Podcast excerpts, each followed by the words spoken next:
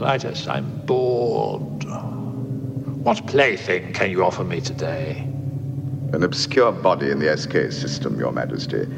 The inhabitants refer to it as the Hail Power Hour.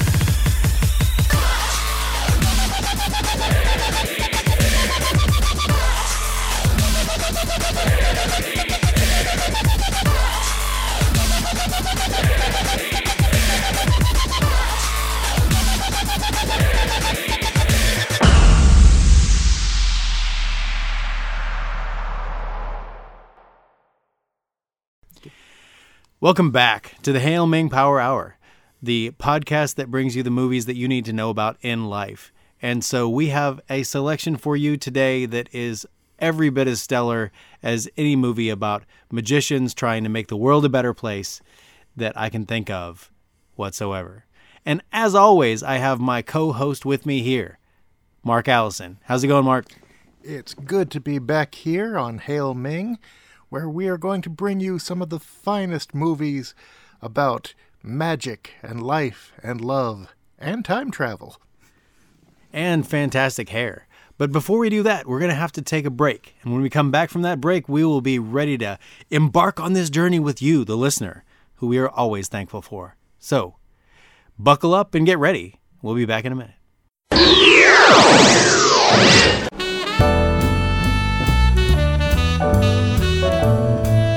Hail Ming Power Hour is brought to you by Galaxy Glue. What would we do without our Galaxy Glue? And loyal subjects of Mongo like you. Hail Ming!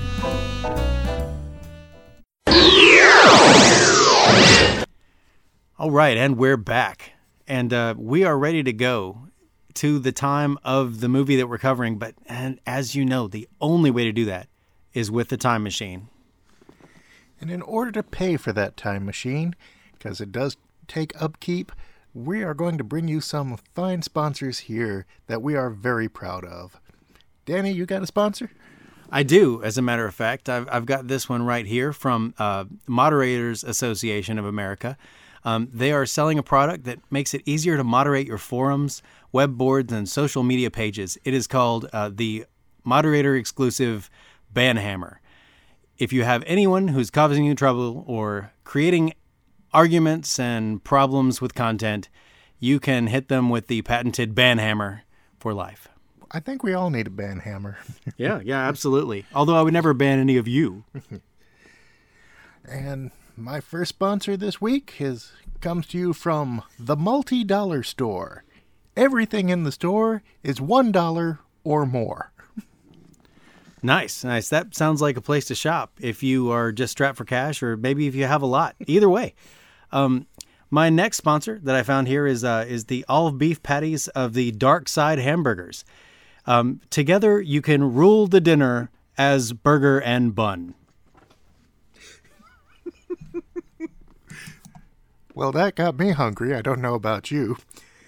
And when you're hungry and you want something to eat, but you also want to get drunk, and you can't really decide whether or not you want food or liquor, well, try Flickr for when you just can't decide. oh, nice. Nice. It, it's for the undecisive people that might also be hungry. well, now that we've got the sponsors out of the way and we encourage you to go check out all their many products, um, we are ready to go to the time of the movie Bewitched not no no no not bewitched no no i meant the movie bewitched not not the movie bewitched oh okay that's that's a lot better we would No, we would not do that to you here. We are doing the movie Warlock, starring Mr. Julian Sands. And we have a brief synopsis for that movie coming up right now. I am he of empty crib and stillborn foal. I am he whose coming the stars hath foretold. I am he with heart forged by blackest coal. I am he who makest whole the glorious goal of Satan's unborn soul. All right, I feel like I saw the movie all over again after that wonderful synopsis of the movie. And that's our show, ladies and gentlemen. Thank you for tuning in. Oh, no, no, not at all, because we have to get into the time machine now. Yes, what I meant to say was Hail Ming. Nice. so, now it's time to get in that time machine. Time killers, engage! Man,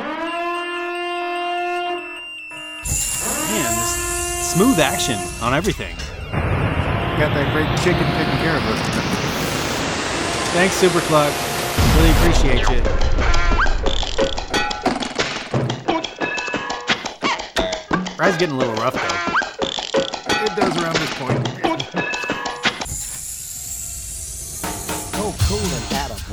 Sorry, so here we are in 1989 when uh, the movie Warlock is, uh, is it Warlock? Um, we're at the theater here, but it says coming soon. Coming. soon. Oh, it, it's released in Europe right now, but I guess not America. Dang it! Sorry, I didn't do my due diligence here uh, and you know, actually find out when is. All right, I guess it's time to get back in the time Let's machine. get in the time machine. Time killers, engage!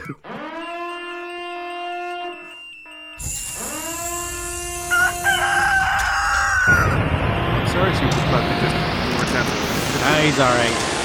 He's a chicken.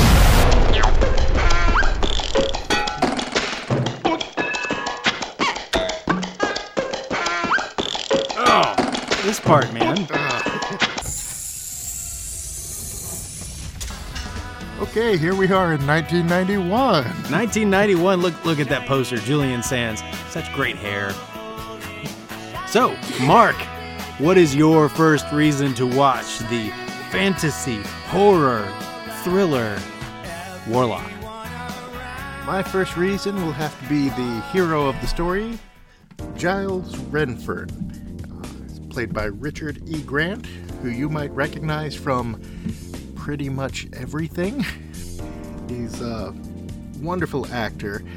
Was best thing in Hudson Hawk, which I don't care what anybody says. I love that movie. Oh yeah, Hudson Hawk, man. Yeah. yeah, and he's he's fantastic in that. Uh, in this, he plays a a witch hunter that has tracked down the uh, the warlock and brought him to justice in his own time period. But then, when the warlock escapes his cell, travels through time to 1988 or 89 or 91. We're still a little foggy on that one. But he follows him through the time portal and tracks him down again. This man is determined. Yeah, like if you've wa- if you played the Witcher games or if you've watched the new Witcher show that's coming out, which you probably haven't because I don't think it's come out yet. But like, yeah, th- this is kind of the thing. It's it's the warlock and he's tracked him through, and the warlock's a bad dude, and he's kind of the Witcher. Um, so my first reason is the uh, is the time trope. You know, it's the whole. Now, in the late '80s, early '90s, they did this with He-Man. They did it with uh, with Beastmaster 2. Not good movies, but it was something they just wanted to do. They they're like, what if we took these guys and we put them in current day? It'd be crazy. We'd have to explain to them what a escalator is. It'd be funny. And that way we don't have to pay for sets. Oh wait, wait, wait. No, it couldn't have been that. It was all creativity. Oh, yeah, that's what I meant. I meant we we don't have to pay for sets. But you know, as it took place in a time traveling thing, it take, takes place in the 1690s, and they're about to kill the warlock because he's a bad warlock. He's killed a bunch of people, and they've got him captured and locked up. And uh, one of the uh, quotes that I've got here actually comes from that first segment where they're in a very drab, uh, puritanical village, and uh, they're they're going by and, and they're explaining to the warlock how they're gonna kill him, and it goes like so- something like this. Confession may better your chances in the hereafter. It is doubtful, but it may by some twist of fate. A wealth of evidence has convicted thee of trafficking with the devil. Thou art to be hanged and then burned over a basket of living cats. Yeah, uh, keep in mind, these are the good guys, people. That's how that goes down. I mean, and uh, it doesn't sound like a very savory way to go. But then again, uh, the warlock, unlike some of the thoughts about you know um, natural witches and, and things today, I mean, this dude is a straight up villain. He's a bad dude, and throughout the movie, you really get to realize just what a monster he is. What's your next reason to watch this gem of a movie, Mark? It'd have to be how they keep the warlock prisoner, and that's by chaining his thumbs to his toes. I mean, if you want somebody to stay in one place, I can't think of a better way. Yeah, and you know, just to close this out, my next reason that takes place back in the past, uh, I agree. You got your, if you have your thumbs clamped to your toes, what what do you not want to happen? Well, you don't want Giles Redfern to come over and kick you in the face, because then you're like hanging upside down, like you're in some kind of cut rate sex swing, and uh, and you're hanging upside down, and he's over there lording over you with his big old rabbit fur coat and his his scowl and his holier than thou attitude. when he did kick him and knock him backwards for half a second there, it kind of felt like uh, Ninja 3 when uh, they were doing the ninja exorcism and she was spinning on the rope there. I was just like, that is awesome. Yeah, yeah. I mean, I think Cannon Films actually sued and won the rights to put out Warlock Six through the portal of crap, and uh, and you know it's coming soon to a theater near you in either uh, 2018 or maybe 2021. Because we are all about the time travel here at Hail Ming. Speaking of Hail Ming, Hail Ming. Okay, so my next reason for watching Warlock would have to be the Witch Compass. You're trying to track down a witch, there ain't no better way than with a witch compass.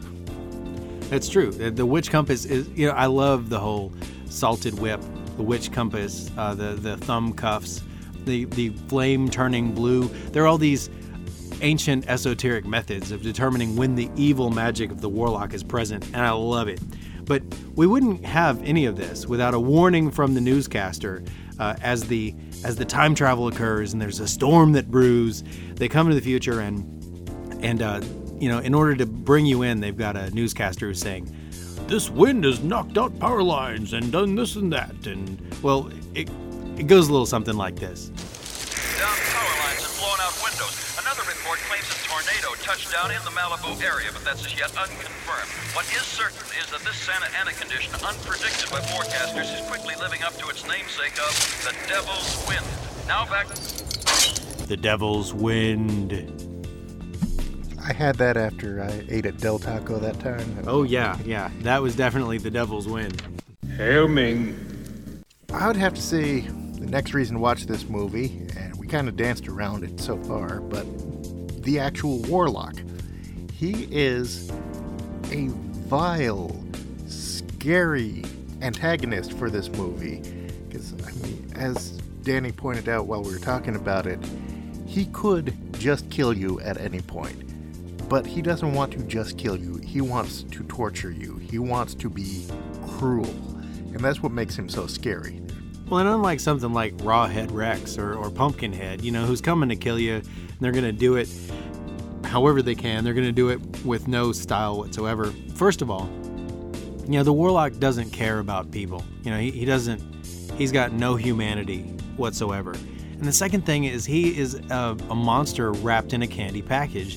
You know, you, you see him come in and he's he's got his pretty blonde hair and a ribbon and he's he, he has a, a penchant for jewelry and and then he goes and he kills somebody but he doesn't just kill him he chops off a guy's finger and takes his ring because it wouldn't come off because the knuckle's broken or whatever. And, th- and then he and then he proceeds to chew the guy's tongue out.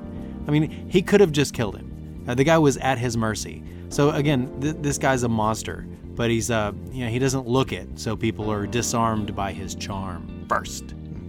My next reason for watching Warlock is the fake spiritualist scene.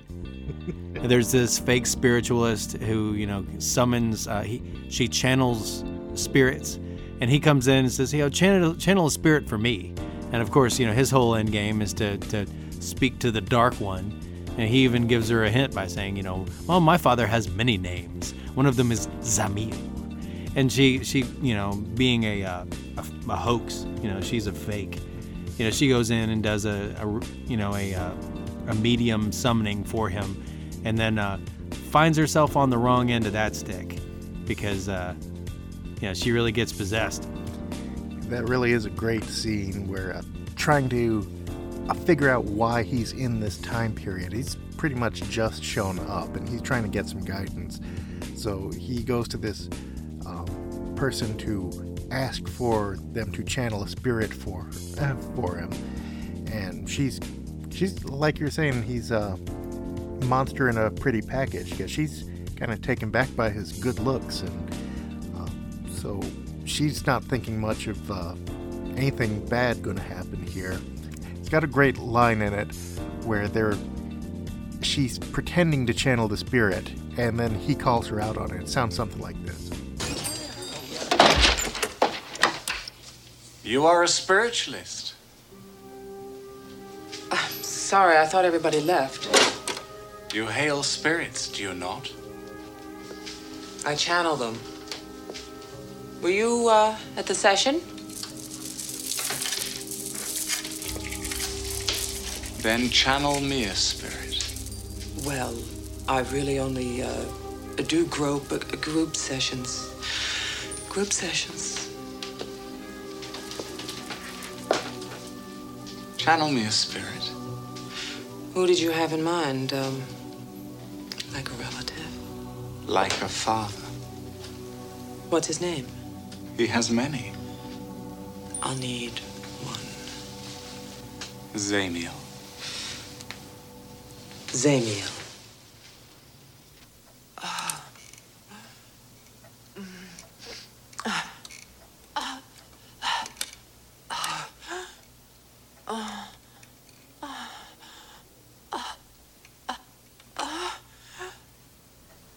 I have come. Zamiel, ask me what you will. I would ask that we wait For what do we wait? for the true Zamiel to appear. I am Zamiel, and only when you have cast aside all doubts will you be able to ask m- me. Able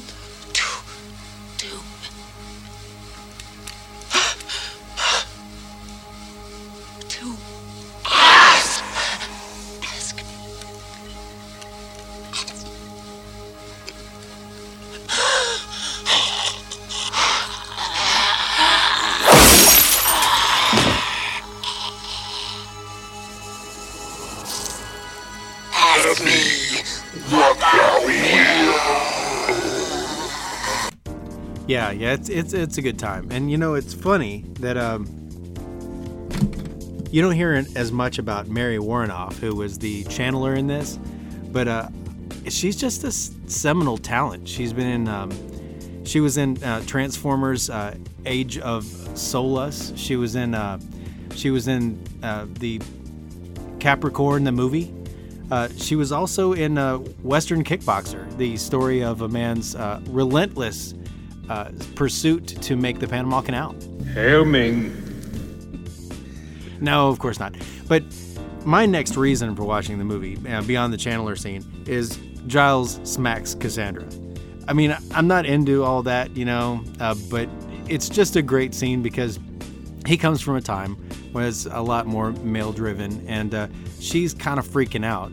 And, you know, a la airplane, uh, she starts screaming, and he's he's trying to get some answers from her so he can track down this this diabolical killer, uh, you know, literally diabolical.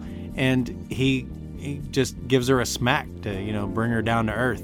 And I admit making it a reason to watch the movie may seem a little rough, but when you see it, you'll, you'll be like, oh yeah, yeah, this that was totally appropriate. Up to this point here, you really don't know much about uh, Redfern, and he does. In fact, everybody does kind of come off like a jerk at the beginning, where you know they're we're doing this work for God, which means we're going to kill a bunch of innocent cats, and we're going to smack some people around who we just met. It's so they're the good guys, but they don't really seem like it at first. But the more you get to know the warlock, you're like, oh yeah. In comparison, these people are saints. Right, right. They were doing what had to be done to protect the people from this. You know, like I said, he's diabolical. He is working for the devil specifically. And as a matter of fact, I think uh, when he's working for the devil, he's got a couple of choice words for him. Uh, right, Mark? Oh yeah, this during that uh, seance scene we were talking about, he uh, he starts asking the he starts asking the devil, "Well, if I do stuff for you, what are you going to do for me?" Which is just it's gutsy to stand in the face of pure evil and say, "Well, this is about me, not you." yeah, I agree, and I mean, and, but it also proves that he's a good disciple of you know the devil because he's in it for personal gain. He's not in it for any kind of venerance or, or respect. He's in it because he knows he can get power, and if he doesn't think he can get power uh, the way he's going, then he's gonna just stop doing the devil's bidding and do his own. That's that's the kind of guy he is. We got a quick clip of that, and we're gonna play that for you right now. How comes it that you have brought me here? Bring together that which has been burdened. Bring together my Bible. A Grand Grimoire. Here. Now. By a resourceful witch, it could be uh, retaken. My efforts. How might they be rewarded?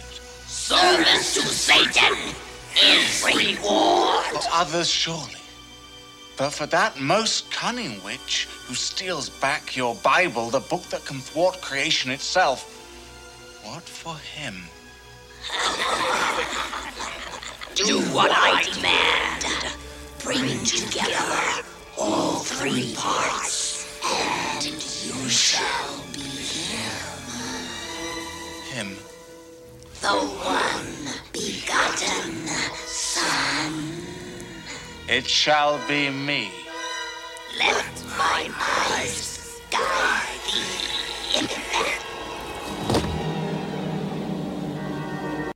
the next reason that I've got to watch is uh, I've got a I've got a uh, a clip right here of it. It's it's the old uh, it's the old who's on first kind of thing, where they're talking about the witch compass, and she's saying witch compass, and he's saying witch compass, and uh, it, after this scene though, I'm just gonna say it, it goes into a thing where he's set up the witch compass. She expects it to work, it doesn't, so she thinks he's a loony, and then he gets uh, caught by the police, and, and it sets up for the witch compass to work later and to tip her off that the witch is back. So I think it's a it's a pretty cool little scene altogether. It goes like this. Now, Brute, one last time will we play the game out.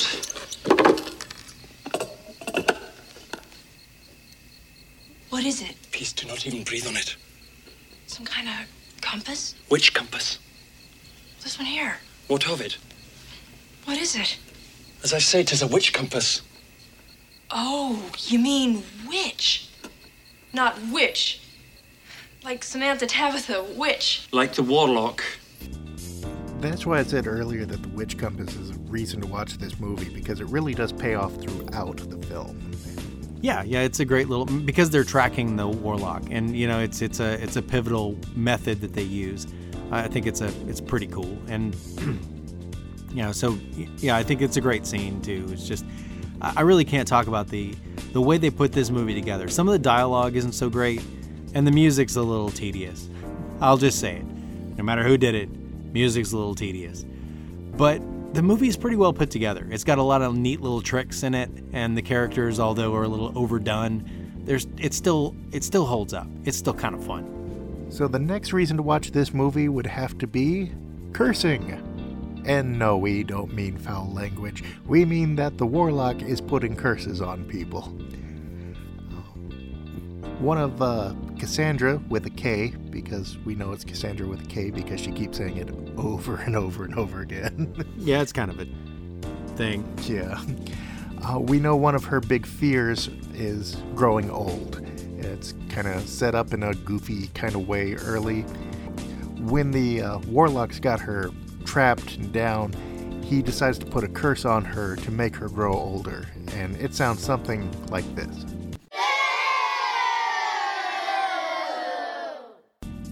Just kidding. I mean, that's just how the kids feel about growing old. It goes something like this. Tout, tout, thrown about your callow life in dismay. Rentum osculum tormentum. A decade twice over a day. Yeah, you know these these curses they really they really piss people off. And as a matter of fact, you know, we, we got a hold of some of the audio that was going on while they were filming these scenes, and just the the reaction from people is, is striking.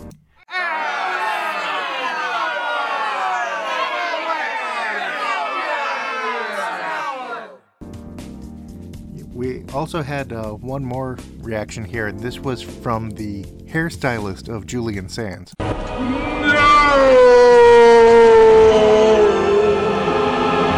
Hail Ming. Ah, of course. My next reason to watch the movie is don't tase me, bro. because Giles Redfern comes out, you know, he thinks, oh, I've come to this strange land. There are cop cars with lights on top. I don't even know what a car is. What's going on? And he, he, he unfurls his whip because he uses a salted leather whip to attack his enemy, the warlock, and, uh, and whips at some cops. And they tase him right there and, uh, and take him out. Down for the count. Giles Redfern versus Taser. First point, Taser. That's muggle magic, people. Muggle magic. So, I would have to say the next reason to watch this movie is when Cassandra with a K, because again, that's a thing.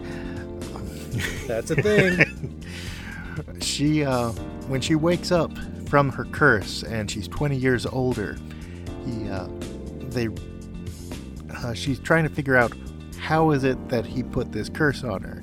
And Giles explains that he had to have taken something from you that was small and very personal to you.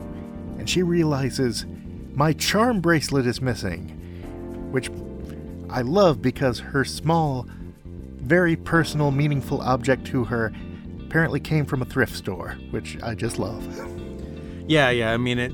And actually, he's he's eyeballing everybody's jewelry. The the warlock is. They um when he blows in the devil's wind from the past to the future, he ends up in these people's houses. Uh, that's that's how Cassandra and her roommate end up meeting him. Uh, he blows through their window, and uh, they they kind of help nurse him back to health. And he wakes up in the morning, and he's eyeballing her stuff, and he sees the newspaper. Is this really the date? Blah. Um, and then uh, while she's gone, he you know chops up her boy her uh, her uh, roommate, and to take a ring off of his hand. Um, it's it's really just kind of a it's kind of a thing. Like he was looking at the charm bracelet early on. Uh, he was gonna take it then, and she just kind of snatched it back from him and took off for work. Uh, I don't know what I'm getting at here, other than I hadn't mentioned before how he got to these people. Um, so my next reason, after all that, is let my eyes guide you. Uh, after the the medium channels the devil, he says, "Let my eyes guide you." So again, the warlock not giving a flyer a flip for anybody, just uh, carves out the eyeballs of the the lady who was uh, possessed by the devil a minute ago to take her eyes to guide him to where the Grand Grimoire, the Devil's Bible, is being held in three pieces so that he can bring it back and uncreate creation. The next reason to watch this movie is one we had been uh, kind of going over a little bit here, which is the Grand Grimoire. The uh, the Devil's Bible is uh, uh, stated that all witches carry a grimoire, but there's only one that is indestructible and carries a secret, uh, the secret name of God that can undo all of creation. they're finding pages of this Bible throughout the journey uh, as the warlock's bringing them together. And at this point, we find out the terrible, terrible secret that all these pages contain the script for Warlock 2 The Armageddon. Hail Ming. You got me on that one. Although I was really surprised to see at the end of, uh, you know, I wasn't surprised to see at the end of this movie that the uh, the actual name of God is Annie Lennox. I, I, it's okay as long as I don't say it backward, right? Uh, yeah, it makes sense there when you think about it. And yeah, don't say it backwards because not only will it undo all of creation, it will send Annie Lennox back to the fifth dimension where um, she will live as an eternal imp. Hail Ming. She's gonna hang out there with uh, you know, with uh, Buckaroo Banzai, and she's gonna sing about this episode where we sent her back. Episode, episode fifty-nine. It's about the warlock. It is do do. Anyway, I think the Hail Ming button is broken. so I'm going to move on to my next reason to watch, and that is uh, a, a, little little back and forth between Cassandra with a K and Giles Redfern, where they are talking about uh, how the warlock came back and defiled some furniture in their apartment to get the first section of the three sections of the Grand Grimoire. And uh, it goes a little something like this. The altar table, he broke it? Yeah, he broke it. He broke it. That's a shame. Yeah, I mean, there was an earlier mention of, you know, how the couch was 100 years old, so we shouldn't put the vagabond who came through the window on it. Um, yeah, they try to throw some uh, some illusions in there, and I appreciate it, but sometimes they just aren't necessary. Which I gotta say quickly, I did really enjoy that scene because uh, they find uh, the warlock crash through their window. He's unconscious. They don't know who this guy is. And Cassandra's saying, Oh, well, let's just dump him on the porch. And her roommate's like, No, we have to have some compassion. They pick him up and she starts moving him to the couch. And he immediately says, No, don't put him on the couch. The couch is 100 years old. Compassion yeah. goes out the window when antiques are involved. it's true. Well, you know, that that's what Annie Lennox says. Annie Lennox in that song, uh, Don't episode 59. No, no, not the other one. The uh, the uh, leave my antiques alone. yeah, we love you, Annie. oh, we really do. I without Annie Lennox, I I would have nothing. She's actually my patron. My next reason to watch The Warlock is the unbaptized child. I think anybody who watches this movie is going to remember this.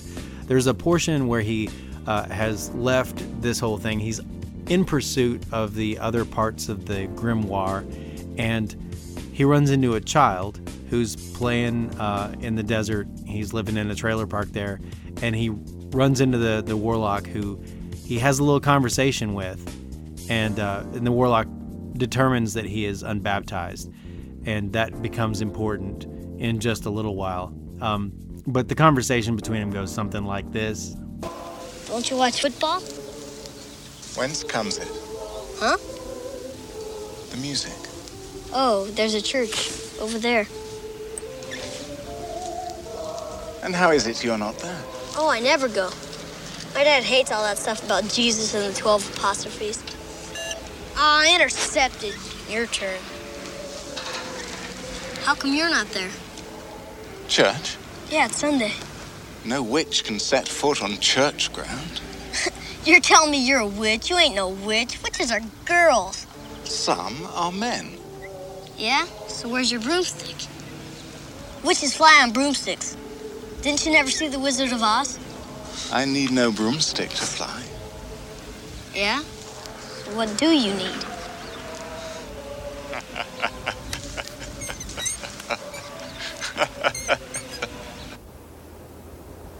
It really is a very creepy scene. He, I gotta give props to Julian Sands because he plays creepy really well in this movie. Yeah, again, he's he's like the candy coated monster. Like he, he he can bring you in with his smile, and then by the time you realize that he's really a sinister uh, creature, it's kind of too late, and that's what happens with this kid. Um, it, very soon after, um, you know, Giles finds out what happened. They they stumble across this whole thing and uh, and he says, you know, we'll have to move faster now. because he's got the uh, the fat of an unborn child, uh, and he can use that to make flying potion, which kind of is unfortunate for the movie because from this point on, uh, he looks even more like one of the uh, villains from Krypton in Superman 2, flying around, and the flying goes from weird to weirder every time I see it. It's like sometimes he's flying high, sometimes he's just kind of on wires, sometimes he's flying real like two feet from the ground. It's just bizarre looking. But uh, you know, because of, of this, I've got a I've got a line from Mark who said this while I was watching the movie. He said, "Warlock drinking human flesh out of a tin can he just lit on fire." That's about the most badass thing he does in the whole movie, and I have to agree. It don't get much better than that, people. I, you gotta say. so, how about at this point we take a little break and then we come right on back? Are you hunting a damned sorcerer? Is the taint the devil about him? Need a weapon to stop him dead in his tracks? Anxious to know what weapon gets the Giles Redfern seal of approval? Mennonite weather vanes. 40 pound of twisted metal, spiraling round to a fine point. Perfect for skewering a foul devil spawn, doing his Peter Pan impression. They come in black and black. Remember, Mennonite weather vanes always hit their mark.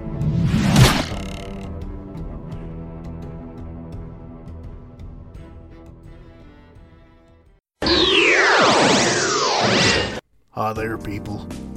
This is Wilford Brimley on Hail Ming Power Hour, and I'm here to talk to you about a reason to watch Warlock convenient diabetes.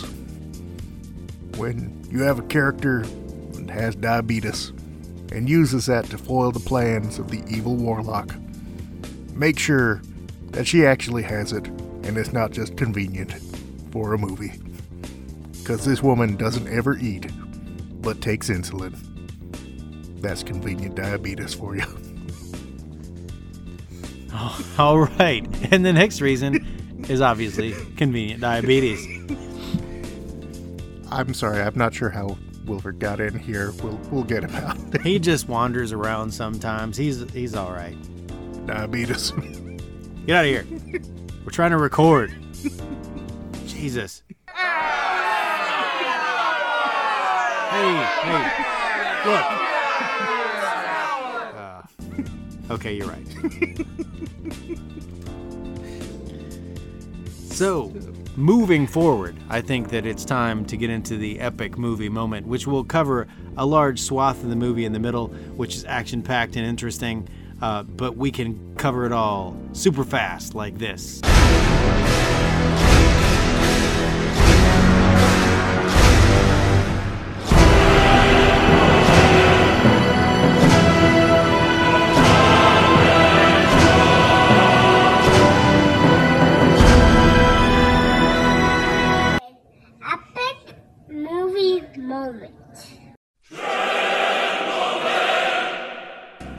Right, in this epic movie, what do you do when the cream curdles and the horse sweats and a hex mark is on the barn and the witch compass is wired up? Bread doesn't rise. Amish? Now a Mennonite. Nail up the loft. Pennies under your lip. We're going in. Now it's time to flush out the witch. From the attic. Stab him good. Get thrown out. Javelin, weather vane. Hex on the old man's eyes. Nailing the warlock's footprints. And his pretty head.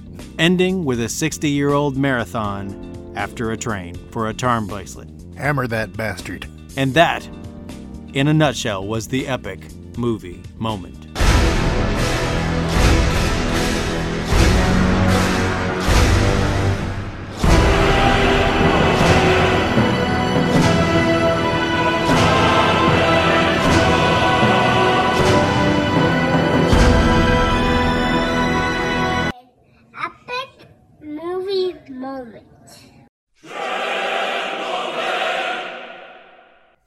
Like how he draws at the end of that moment. Yeah, me too. Thank you, John. We appreciate you. Yeah, so you know, as we just said, you know that that was a jumble of things. Uh, one of the other things that people always mention when I bring up Warlock is the hammer and nail to the to his footprints. There's a part where the Warlock uh, is barefoot and he's running away after almost being captured. He leaves these footprints in the sand, and Giles tells her, he says, Take this hammer and nails and nail into the footprints you see. And when she does, uh, the warlock feels it in his feet, and it's uh, it's pretty cool. It's just a neat thing. That really is an awesome scene, and it shows that there are rules among rules that they have to follow. Because when she starts nailing the the footprint and he's feeling the pain, he rips up this board and places his feet on the the wooden board. So when she then nails the board, he can't feel the pain anymore. So it's like, yeah, there are rules to this magic, but there are rules to counter those rules as well. Yeah, yeah, it's neat. And and again, like also the the Mennonite is there, and he draws the hex mark on the barn because he sees the signs of the the cream curdles overnight, and uh, and the horse sweats, and the flames uh, are a blue glow, and these things appear throughout the movie. And by the time the third of the the last third of the movie comes in, you see a, a scene where somebody's cream has gone bad in the background, and then somebody's uh, cigarette lighter, you know, is a blue flame, and you know as the viewer exactly what's going on. It's pretty cool. I would have to say uh, another reason to watch this movie was one leading into the epic movie moment where uh, they've tracked down the witch, the old Mennonite uh, grandfather, who was awesome character. Is another reason to watch the movie. Just throwing it out there. Uh, he put a witch mark on the barn so people, so that he knows that there's a curse there. And Giles Redfern and Cassandra, they go to this barn and they rush in with bravado and say at the top of their lu- top of his lungs. Well, we'll just play the clip for you here. Well, would you look at this? Hmm? Bread didn't rise. Browned, but it didn't rise. Must have forgotten to. Tell me your woes. You are bewitched. Who are you? The hex mark. Is it yours or is it not? Hex mark? What? I haven't seen a hex mark in 30 years. The mark is mine. Amish? Mennonite. And we are bewitched. I love that because he's like a, a barbarian therapist that just kicks down the door. Tell me your woes. And I also want to mention that uh, when Giles Redfern, uh, as in the epic movie moment was mentioned, gets thrown out of an upper window after you know clashing with the warlock, uh, both Mark and I thought the same thing as he fell into a uh, patch of cabbage. He, we thought, "Oh, not on cauliflower," which means we both have you know Police Academy two on the brain, which is always a good thing. So the next reason to watch this one, bat stabbing. There's a scene where Giles is in the uh, the attic of the uh, Mennonites uh, Mennonites farmhouse. He's uh, looking for the warlock, a bat flies out of the darkness, and most people get really scared when this happens. But no, G- Giles Redfern doesn't get scared. He just throws a knife and kills a bat in mid-air with it. You don't sneak up on Giles. And you know, as a as an aside to that, um, that bat actually was um, was lent to the movie by Fright Night, and it was uh, Jerry Dandridge. Rest in peace, Jerry Dandridge.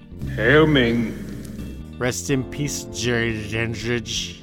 See, my voice is all is all it's all broken up because when you lend a vampire to a set about a movie about witches and the vampire gets killed, it's sad. Welcome to Warlock for real. Episode 59. Hail Ming. All right, so my next reason, as I mentioned before, uh, these these um, these things that happen, these occurrences that point out that there is going to be a werewolf or werewolf, that there is going to be a warlock nearby or a witch, some kind of demonic black magic. Uh, by this point, you're familiar with it. They hop a plane to get to Boston to try and head it off to go to the church that originally had the Grand Grimoire. And when they get onto the plane, you know, somebody in the background is putting some cream in their coffee and they're smelling the cream like it's bad. and then uh, and then he looks around again. You know, you're seeing it kind of through Giles's eyes, and somebody else is lighting a cigarette because that's what you in airplanes in 1989 or 91, whichever it is.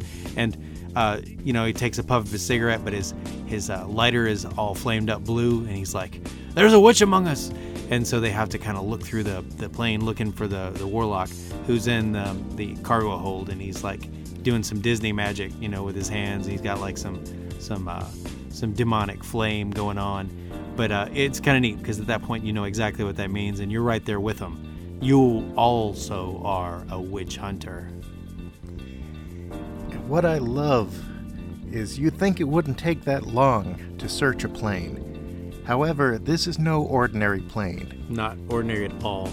This is the Hollywood movie plane, which means it's multi leveled and has huge space and gigantic bathrooms, at least four or five bathrooms that they have to search, which I personally have never gotten to see one of these planes up close, so it's interesting to see it in the movies. You know who's upstairs in the in the, the planes? Oh, yeah, that was that Iron was Man and Moana. Hail Ming. no, no, it was actually Santa Claus. Hail Ming. Really, the guy who comes down the stairs, he looks dead up like Santa Claus. and I think that that goes further into it. You know, the warlock's downstairs, but Santa Claus was upstairs, and who knows where that witch compass would have pointed. I'm just saying. So they're on a they're on a Krampus flight. Here is what you're saying. Krampus flight. Warlock 4, Krampus flight. From the mind that brought you, kickboxer in Western London. And the Loch Ness Monster is Jack the Ripper comes. What, what, what was it? Krampus flight. this time, it ain't no snakes on a plane. Krampus flight. Coming soon to a theater near you in either 1989 or 1991. I have had it with these mother Krampus on this mother plane. with these mother elves in this mother upstairs on a plane. Upstairs on a plane. The point being, this plane has an upstairs, and that leads to all kinds of crazy hijinks with elves and Krampuses and Santa Claus and warlocks and Annie Lennox and uh, and Parker Lewis and Smallville and Big Time and Bigfoot, Peter Gabriel and Batman and Robin. I I think we can just move straight into the Hail Ming now. Hail Ming. And Doctor Strange shows up, and you know, then then they have to determine who's a good witch and who's a bad witch, and you know, Glenda, the good witch, is mentioned at one point. So moving into it, they get to Boston, and they track down the priest at the uh, at the church where the last place the grimoire was kept was, and they ask him just straight up, "Now tell me, is it really going to be you and me forever, or am I caught in a hit and run?" and he's like, "You know what? I, I know exactly where the grimoire went. It's in this old dusty ledger, uh, this old dusty Heath ledger, and uh, why do you even need it though?" And so they give him the lowdown on why they need the grimoire, and it goes a little something like this. Can I ask what your interest is in finding such a book? Our interest lies in stopping those who would see all good falter. It lies in stopping the powers of misrule from coming of age. It lies in finding that damned book and thwarting a vile beast of a man who shall not rest until God himself is thrown down and all of creation becomes Satan's black hell besmeared farting hole. You asked. Now, just to warn everybody out there, I don't think I can really keep up with Danny right now because he's on a roll, but I'll do my best here. um, I would say the next reason to watch this is scene that leads from them uh, talking about uh, talking to the priest to try and figure out where the grimoire is, to the next scene of the warlock tracking down that same priest and his family in order to extract the information. Which is there's a very creepy moment in this where he blows in on the devil's wind, because apparently that's a thing now. The devil's wind. and the door flies open. He's standing there in his ominous glory, I guess you could say.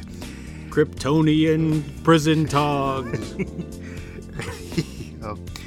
It knocks over paintings and furniture and stuff, and he comes in and says something like, I will say good evening to you, even though it's not warranted.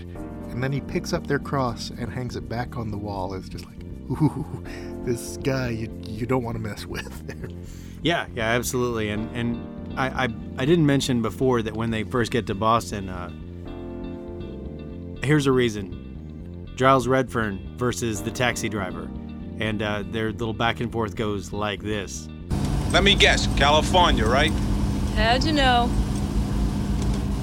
Bear to your left. What? Twas Boston Common we just now passed. Yeah.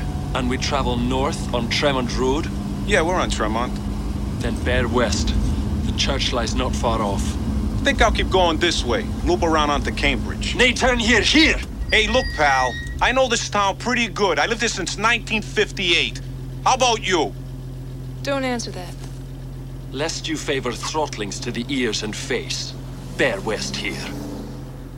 They wonder why we hate the Lakers. Seriously, like what what Mark's saying, this little altercation between the warlock and the priest is just bad news. So the the priest, you know, is kind of forced to uh, to divulge what he knows about where Cassandra and Giles went. Like we were saying earlier about him just being pure evil and pure cruelty, he actually threatens to put a curse on the priest's unborn children and make them born dead and deformed.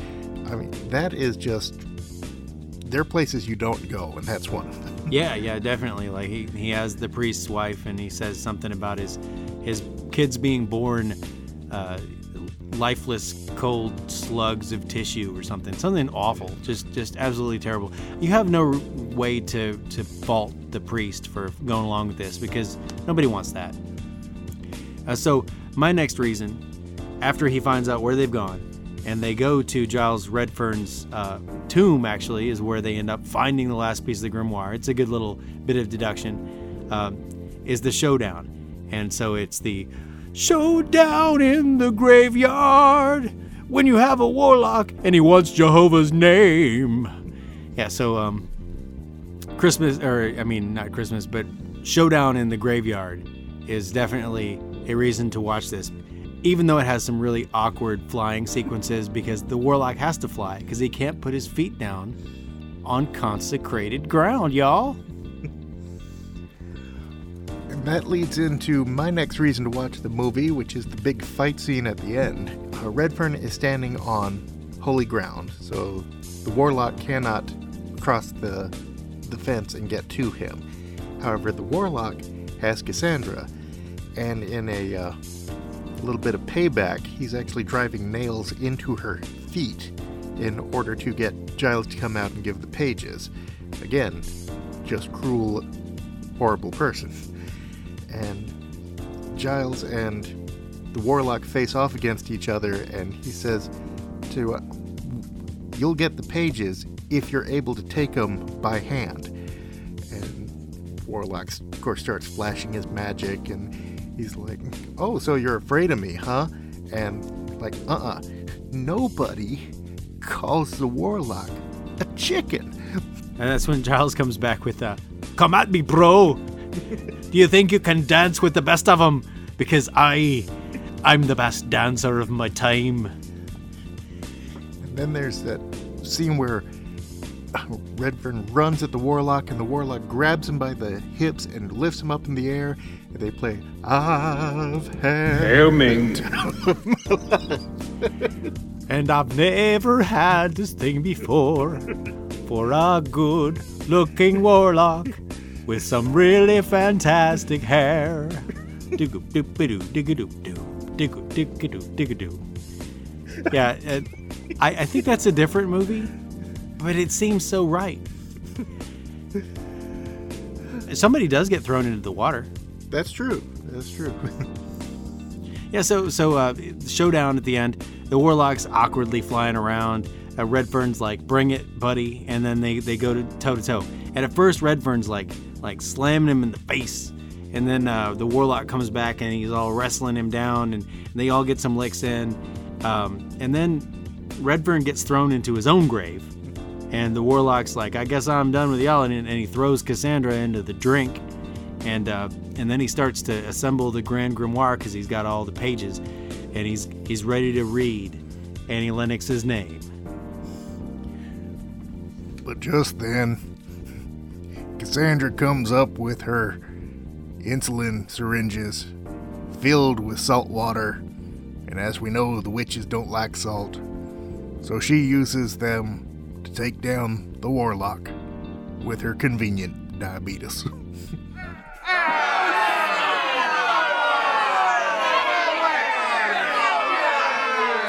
Sorry, uh, Wilford got back in here. Apologize about that. Uh, but he's right about that convenient diabetes because you know it hasn't been heard.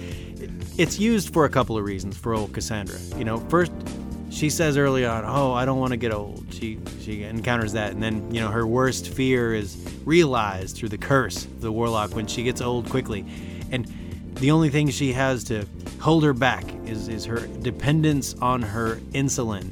You know what she mentions and how she's a free spirit without her insulin, and she hates to go after the warlock and have responsibilities because these things, just like her insulin, holds her down.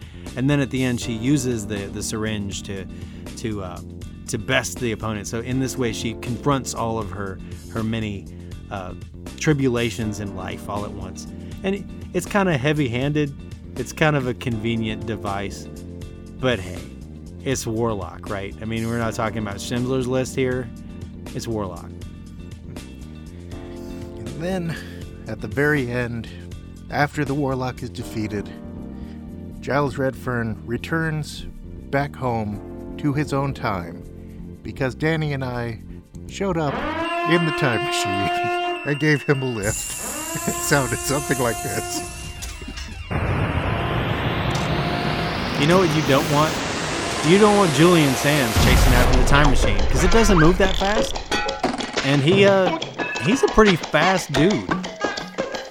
Good thing we threw it into reverse and it went right over. oh man, that was a good time. That was a good time.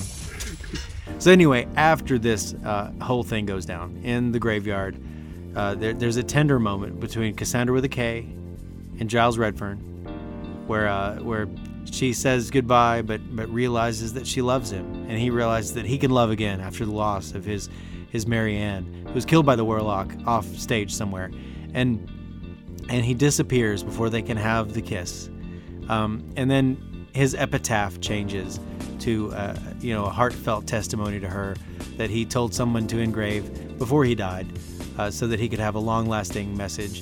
And I don't remember how it went, nor did I write it down, but you get the point. It was nice anyway. Yeah, it's Warlock, y'all. I mean, what do you expect? So, anyway, Warlock. Uh, I think it's time for us to decide whether or not Warlock should be remade, right, Mark? Sounds good to me. I would have to say, Warlock, should it be remade? I would say yes. Because, you know, it's got a lot of good things going for it, but nothing other than the performance of Richard E. Grant that can't be improved upon. I agree. I think you got plenty of pretty boys who could play uh, Julian Sands' character. I, I like him, but he's not replaceable, or he's not irreplaceable. And uh, I think that the story is, is solid enough that if they changed some elements because they wanted something different, it wouldn't hurt the story. And the effects in it were not bad, but they weren't that great, and they could definitely be improved upon. So I think uh, I think I agree. I think Mark and I both think that Warlock could be remade today. So our verdict is um,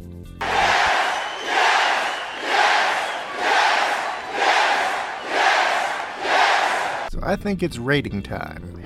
rating time. I almost forgot. So I'll have to say I give this movie one great big forward name of God, Annie Lennox. Gee, what? How do you top that? episode, episode, episode 59. So I'm going to give this movie 252 pages of the Grand Grimoire. Otherwise known as Warlock 2, the awakening of the Panama Canal kickboxer. Starring Annie Lennox as God. nice. And Brian Blessed, what do you think of Warlock? Gordon's alive. I don't know. I don't know how he feels about that. Yeah. Well, um, that's kind of true. I mean, you you didn't expect those people to be alive from the 1600s, so there you go. Gordon's alive. Yeah. Flash Gordon, quarterback, New York Jets. And I have to agree with what Flash said, which kind of fits into this movie too. I don't know what that was, but it was pretty sensational. Oh, yeah, I, I need to mention this. Yeah, after all this is said and done, th- the last moment of the movie kind of kind of left me and my, my high school chums with something to talk about because um, Kassandra takes it upon herself to hide the Grand Grimoire by burying it in the, the salt flats. You know, it, it's surrounded by salt and it's covered with salt. And in this way, she's uh, and also you know you got to think doesn't have a treasure map. There's no there's no landmarks. It's a big flat thing of salt. Yeah. It's actually not a bad plan, but you know, discuss, consider. But she's kind of uh, Sarah Connor Connor esque at the end of this one, kind of like uh, Terminator, you know, where she's she's kind of become a little smarter, a little better, confronted her demons. she grew up a lot in this movie and then reverted back to 20 years old again. Diabetes. Diabetes is not a laughing matter. We're just, uh, yeah, I just threw that in there, and it's it's a monkey in the wrench. Nobody likes that. Monkeys and wrenches. Nobody likes it. So I think that that's what we've got for Warlock. You got anything, Mark? Um, I think we'll take a little break here and be right back. We now take you to the office of Dewey, Cheatham, and Howe. Mr. Cheatham, there's a Julian Sands here to see you. Hey, thanks, Angel. Send them right in. Julian, my man, look at you. You're looking wonderful. Come on in. How comes it that you have brought me here? Straight to business. I like that. Here's the thing, Julian. I know you had your heart set on being one of the villains in Superman 2. So I was just speaking to Richard Donner. The Grand Grimoire. Here. Now. You know, that's part of the issue I wanted to talk to you about right there. I mean, the whole nickname thing you're doing to the people on the set, calling Richard Donner the Grand Grimoire, calling Margot Kidder and a lot of the other ladies on the set, Sugar Tush, you know, that just ain't flying. Some are men. I know, and a lot of them are complaining too, especially Gene Hackman. But Julian, babe, that's only part of the issue. Now, physically, you nailed the audition. I need no broomstick to fly. I know, and that's what moved you right along in the process. But, you know, there were some focus groups that were just done. I mean, there was focus group today. And how is it you're not there? It's a good thing I wasn't there, and from what I hear, it's an even better thing that you weren't there. On the upside, the audiences loved Zod, Non, and Ursa. On the downside, they hated Cedric of the perfect hair. Only the daft believe such a thing. Bottom line is, you're out of the movie. How's this? Sorry, Julian. This decision comes right from the top. Whence comes it? Now, you're out of the movie as of now. They're rewriting the script now to cut you out of it. The pages, Redfern. Give them up. No, you can't get a look at the script. I'm sorry about it, pal, but hey, it's not the end of the world here, okay? There are other opportunities out there for you. Now, I know Donner was like a mentor to you. Like a father. Geez, really, that's rough. Channel me a spirit. You need a drink, I understand. Here, have a sip of this, and let's go over some other scripts that I have for you here. What you hold for what I hold. A straight swap of goods. I got this one here about spiders. I would ask that we wait. Okay, you're not interested in that one right now. But Julian, babe, listen to me. I've got a great opportunity for you. My efforts. How might they be rewarded? I'll tell you how you'll be rewarded. You can keep the black Superman suit. You can fly in the movie. You get the title role, my man. And you don't even have to wear shoes. There's a lot of people out there that want to get their hands on this script. Others surely. But for that most cunning witch, what for him? See, that's what I like about you. You're a go getter. You say the word, I make a call, and then you, Julian Sands, get the title role of Warlock. It shall be me. There you go. I'll go ahead and we'll get this set up right away for you. This is going to be even bigger than Superman 2. Trust me, I know what I'm talking about. I'm happy you're happy. And you know what? I'll just keep the spider script in my top drawer here, you know, just in case. You never know. We are so glad that you spent this time with us this week, and we hope that we have given you everything to enjoy from our podcast. We are humbled that we have people who follow the little silly things we do from week to week, and we hope that it is worth your time and something you continue to enjoy. While you're here, make sure you check out other Legion podcast podcasters. Check out Hail Ming Power Hour on SoundCloud and Legion Podcasts. And if you have any comments or ideas, put them on the Facebook page. Yeah, I think I'm gonna. Uh, I've got a T-shirt maker that I'm gonna throw out the T-shirt design to, and maybe we'll start selling those again if there's interest in that. Just let us know, and we can uh, we can get that put together. I'm pretty sure. Um, also, you know, just in the future, let us know if there's anything we can do differently. Like Mark said, we love you. We do the show for you, and we're glad to do anything that'll make it a better experience for you. So, for the Hail Ming Power Hour, I'm Mark. And I'm Danny. And we'll see you at the movies. Well, it's all over. And what did we learn from the Warlock? What did we learn from the Beastmaster? What did we learn from He Man? We learned that when you meddle with time and you bring a hero from the past to the future, they're going to meet someone, someone special, and together they're going to overcome the evils of the day to save everyone. So remember, everybody, keep close to each other, help each other out, and actions speak louder than catchphrases. Good night.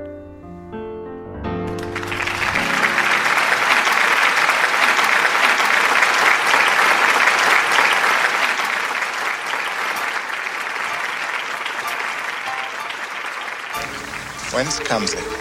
Huh? The music. Oh, there's a church over there. I put a spell on you because you're mine.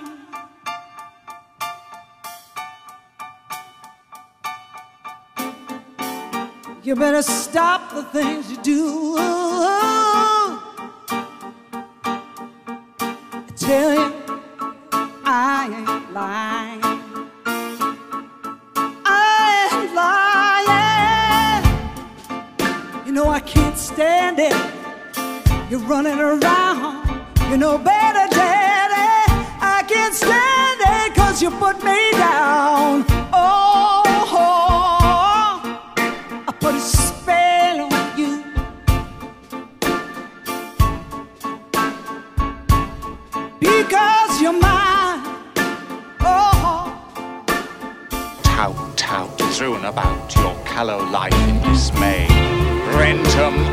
Osculum tormentum.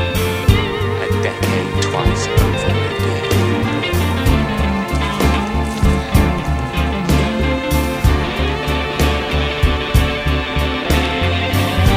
What are you called?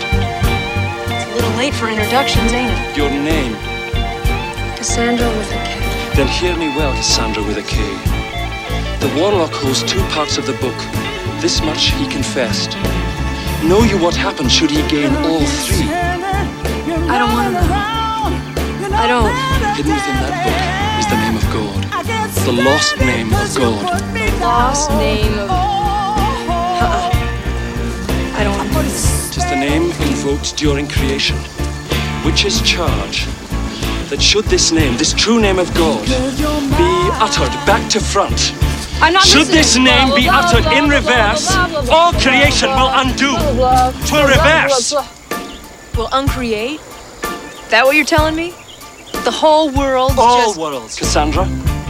All. You know, I love you. I love you. I love scares the crap out of me. I love you. And he knows it. I'll not let him harm you.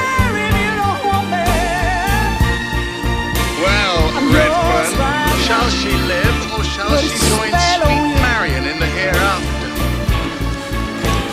Take the pages. Because you're mine.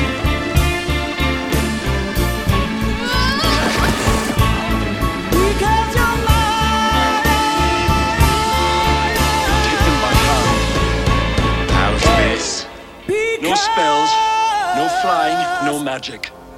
Take them if you're able.